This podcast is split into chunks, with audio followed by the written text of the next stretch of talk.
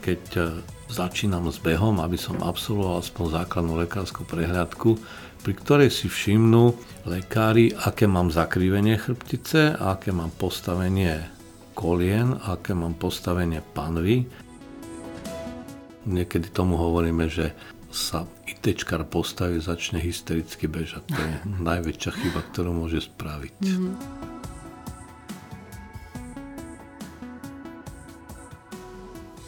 Dobré zdravie je silné zdravie a silné zdravie je zdravisimo. Beh asi nikdy nebol taký populárny ako dnes. Okrem blahodárneho vplyvu na naše telo a kondičku si bežci chvália tento šport aj z psychohygienického hľadiska. Beh nám môže pomôcť aj ako prevencia bolesti chrbta, no asi nestačí sa len tak pustiť s vetrom o preteky.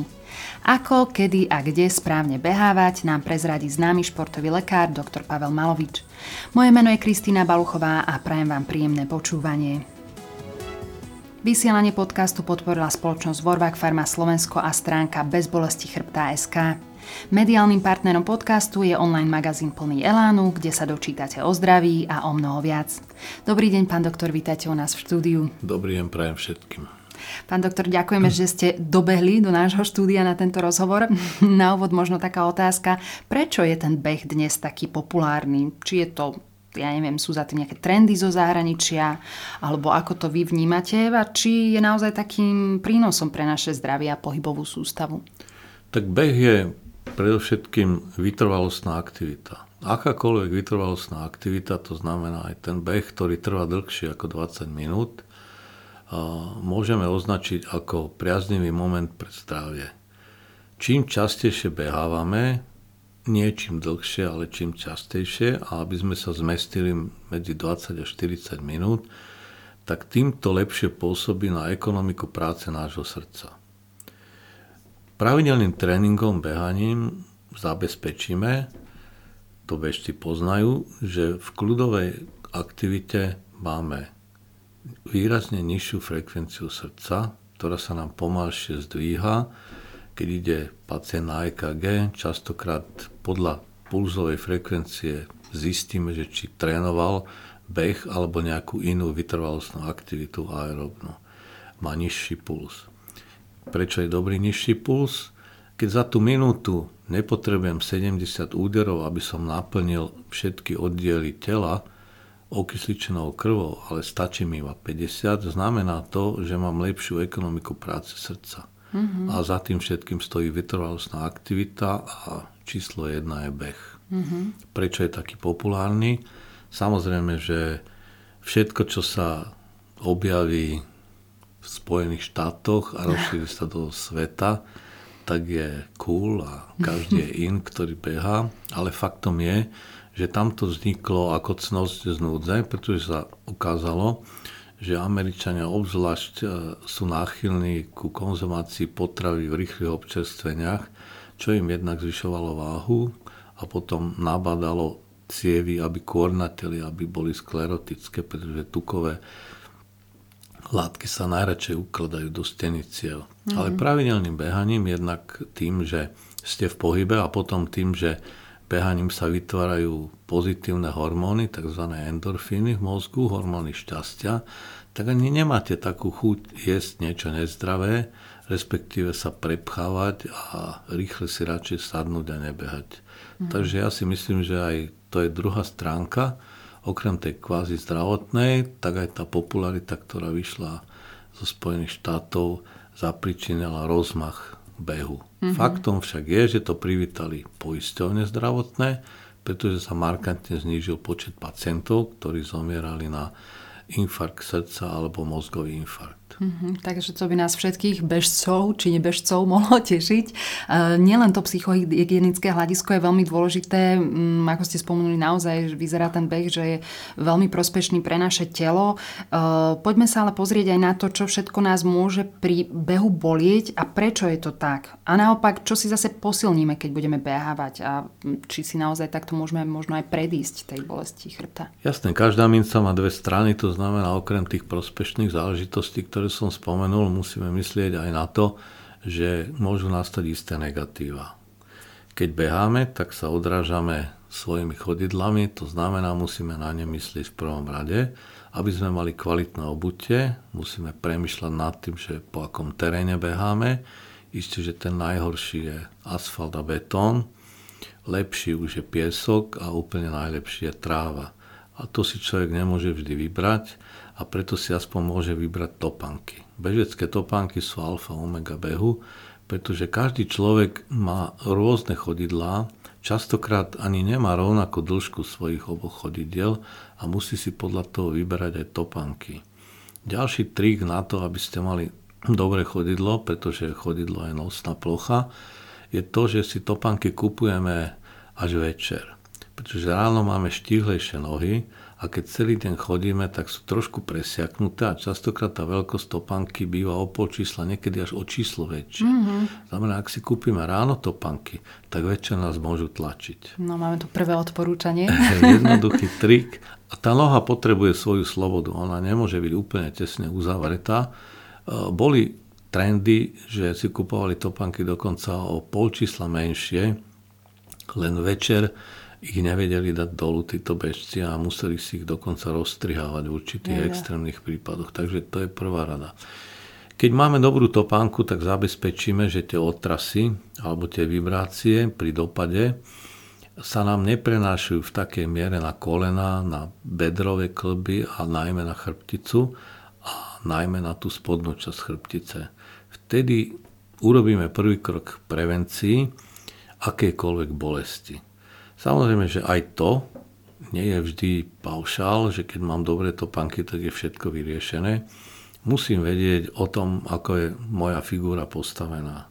Preto je ideálne, keď e, začínam s behom, aby som absolvoval aspoň základnú lekárskú prehľadku, pri ktorej si všimnú lekári, aké mám zakrivenie chrbtice, aké mám postavenie kolien, aké mám postavenie panvy, či je predsunutá, či je zasunutá, či je vyklenutá. A potom tá chrbtica, ktorá sa formuje od malička, v 9 z 10 prípadov nemusí byť úplne rovná. Pretože sú všelijaké vplyvy, ktoré počas rastovej fázy ovplyvňujú našu figuru a tá nemusí byť skutočne vzpriamená, ako by sme teda mali byť homo erectus, človek vzpriamený, mm-hmm. nielen homo sapiens. Dobre, máme tu nejaké odporúčanie, čo sa týka tej obuvy. Čo dámy a bežecké podprsenky? Viem, že to som postrehla takú nejakú diskusiu, či je to iba marketing, alebo či je to naozaj dôležité. Nie, určite je to veľmi dôležité, pretože dámske prsia pri behu opisujú tzv. osmičkový pohyb, a pri tom osmičkovom pohybe a, a pri otrasoch sa naťahujú väzivá, ktoré udržiavajú prsia v obvyklej forme. A značí to asi toľko, že pokiaľ nebude bežkyňa nosiť športovú podprsenku, tak môže sa stať, že jej kvalitné, krásne prsia po určitom čase poklesnú. Ten pokles býva dosť markantný a preto je dôležité si zvoliť aj podprsenku, podprsenku správnu. E, stretávali sme sa v začiatkoch, keď sa teda móda behu rozbehla, že dámy nosili obvyklú podprsenku, tzv. civilnú podprsenku ako, ako v bežnom živote. Nie je to správne, pretože nie je správne zafixovaná. Mm-hmm. Takže sa nosia také voľnejšie podprsenky, potom zapuzdrené tzv. a potom kombinácia. Tie voľnejšie podprsenky sa nosia, nosia pri takých stredných aktivitách, pri poklusoch, ale aj pri rýchlejšom behaní, pokiaľ sú tie e, čísla menšie. Pokiaľ sú to dámy s väčším poprsím, potrebujú tzv. zapuzdrené podprsenky, ktoré im fixujú tie prsia, aby nerobili pohyb, ktorý by im narúšal ich kvalitu, ale aj neudržia potom v správnej pozícii chrbticu, pokiaľ tú podprsenku nemajú. Takže ja vrelo odporúčam každej potenciálnej bežkyni alebo už aj tej dáme, ktorá behá, aby zašla do špecializovaného obchodu a mohla si vybrať tú správnu podpesenku. Či už kvôli jej veľkosti, kvôli pozícii figúry a kvôli tomu, v akej, akej vzdialenosti, aké vzdialenosti chce behať mm-hmm. a či to bude po rovnom teréne, alebo či to bude lesný beh, alebo či to bude prekážkový beh. To sú všetko faktory, ktoré nám ovplyvňa a kvalitu toho behu. Mm-hmm. Vidno, že tú prípravu netreba podceniť. E, týka sa to pravdepodobne aj nejakých doplňujúcich cvičení. Ako na to? Ja neviem, nejaký stretching? Je to nutné, aby sa človek tak trošku, povedzme, v úvodzovkách zdržiaval pred tým behom, takýmito nejakými naťahovacími cvičeniami, alebo ja neviem, zaoberať sa správnym dýchaním, či už jogou? Istá vec je, že, že beh je aj preto populárny, že vy v podstate vyjdete z domu alebo mm-hmm. z mhm. kancelária, okamžite môžete začať bežať. Ale to je dosť veľká chyba. Na ten beh sa treba pripraviť keď sme usedení, treba sa poprechádzať, po, postupne si začať pomaličky naťahovať svalstvo, pretože väčšina ľudí má poskracované chrbtové svalstvo a zadné svaly stehanien, ktoré pokiaľ nenatiahneme pred tým behaním, tým tzv. stretchingom, inak to je zaujímavé, keď si všimnete mačku, keď vstane z ležiacej polohy, tak sa najprv ponaťahuje, až potom začne behať. Mm-hmm. A hovoria v úvodzovkách vynálezcovia stretchingu, že to celé vzniklo od mačiek, že si niekto všimol, že ako sa mačky naťahujú a tak sa začal naťahovať aj on a zistil, aký je to benefit, keď dobre naťahnuté svaly sa dávajú do behu. Mm-hmm. S tým súvisí samozrejme nie uvoľnenie tých svalov, ale aj lepšie prekrvenie.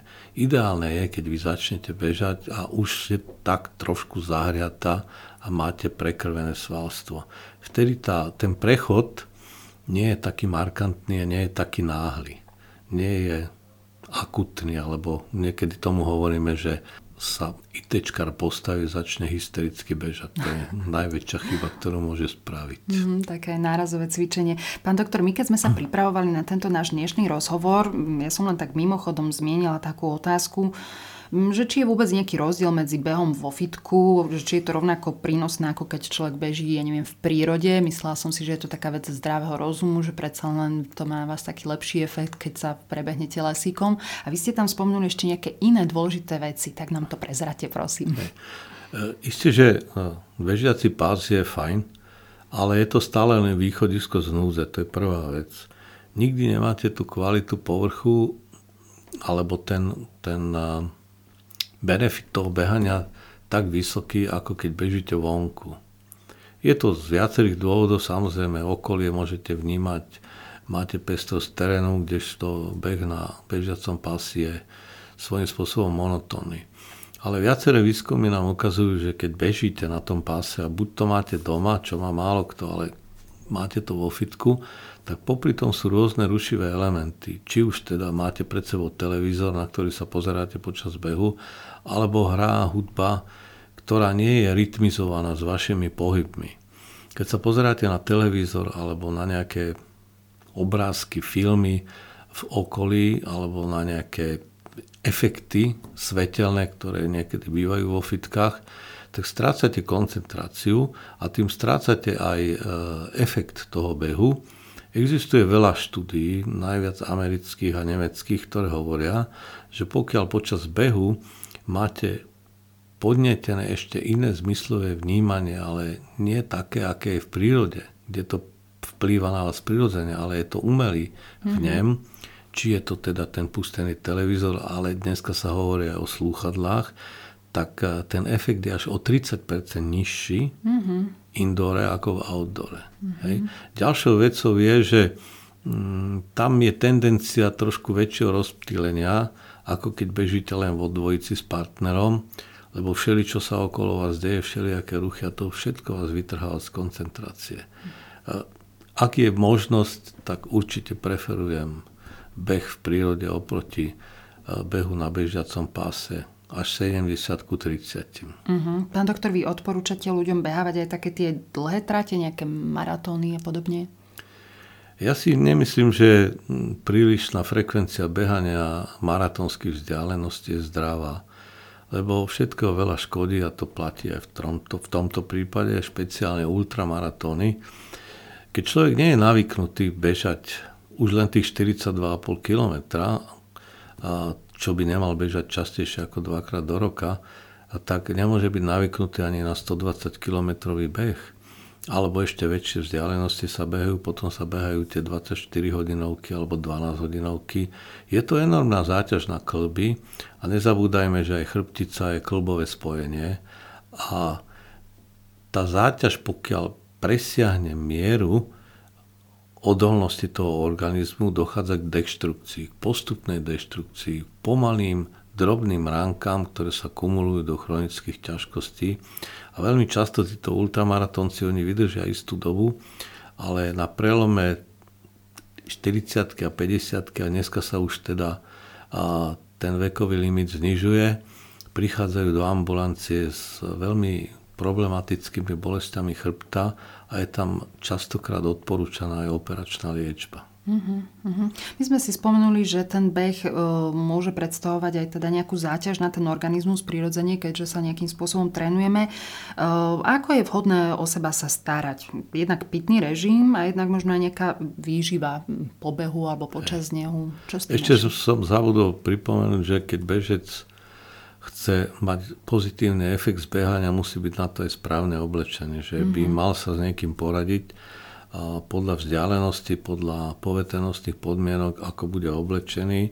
V zime beháme v trojvrstvovom oblečení, v lete stačí jednovrstové, ale častejšie hm, nabadáme bežcov, aby pokiaľ bežia, majú tú ladvinku okolo pásu, kde majú e, flašku s vodou alebo teda s e, tým ionizačným alebo jonovým nápojom, tak aby tam mali aj suché tričko pretože veľk, vysoké riziko bolesti chrbta predstavuje podchladenie mm-hmm. a čo ako vieme, keď máme mokré, mokré tričko a ofúkne nás takzvané, tak tie bolesti sú mimoriadne nepríjemné, ktoré nastúpia nie okamžite, ale až večer alebo priebehu noci a ráno sa zabudáme celý dolámaný.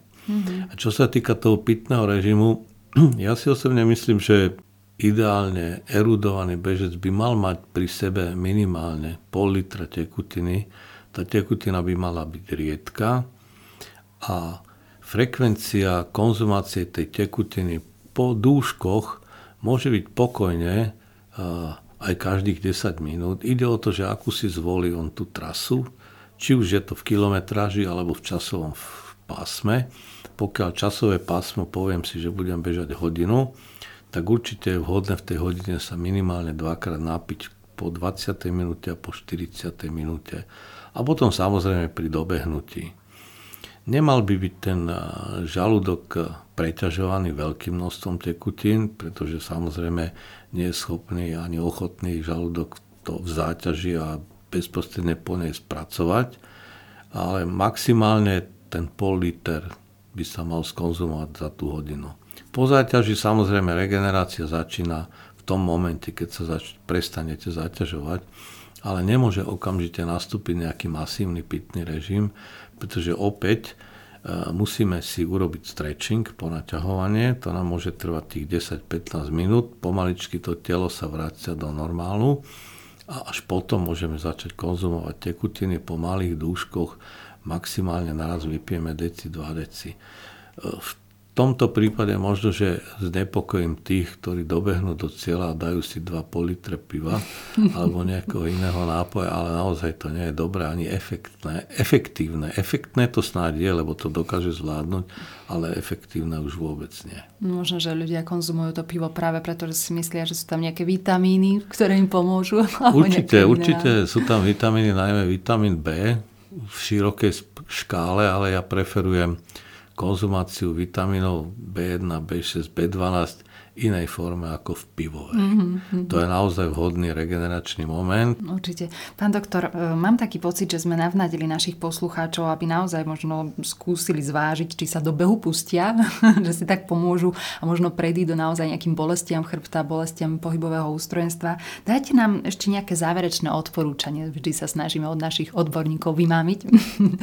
Ako na to, prečo, prečo sa odhodlať a na čo si dávať teda najviac pozor? Odhodlať sa treba preto, lebo beh pomôže srdcu, aj pomôže celkovému osvieženiu tela, pretože dobre ho prekrví a pokiaľ bežíme tú správnu dĺžku, nestačí nám bežať nejakých 10 minút a mať pocit, že už je po všetko, lebo to, to je chôdzka, chôdza po ulici, dá viacej. tak benefit je, že my svoje telo naučíme trošičku viacej pracovať iným spôsobom a zabezpečujeme lepšie prekrvenie všetkých oddielov tela, zlepšujeme ekonomiku srdca a zároveň, pokiaľ bežíme správnou technikou, máme správnu obu a máme správne oblečenie, tak nám to veľmi dobre pozitívne vplýva aj na klbové spojenia a do tých klbových spojení samozrejme patrí aj chrbát. Správneho bežca nikdy chrbát nebolí. Ďakujeme za váš čas. Rado sa stalo. Milí poslucháči, naše dnešné Zdravisimo sa končí.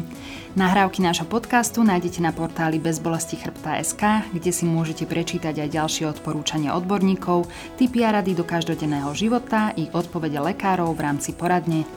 Neváhajte odporučiť náš podcast aj svojim priateľom a sledovať nás môžete aj na facebookovej stránke Zdravisimo podcasty o zdraví. Všetko dobré a dávajte si na seba pozor. Vysielanie podcastu podporila spoločnosť Vorvák Farma Slovensko a stránka bezbolesti chrbta SK. Mediálnym partnerom podcastu je online magazín plný Elánu, kde sa dočítate o zdraví a o mnoho viac.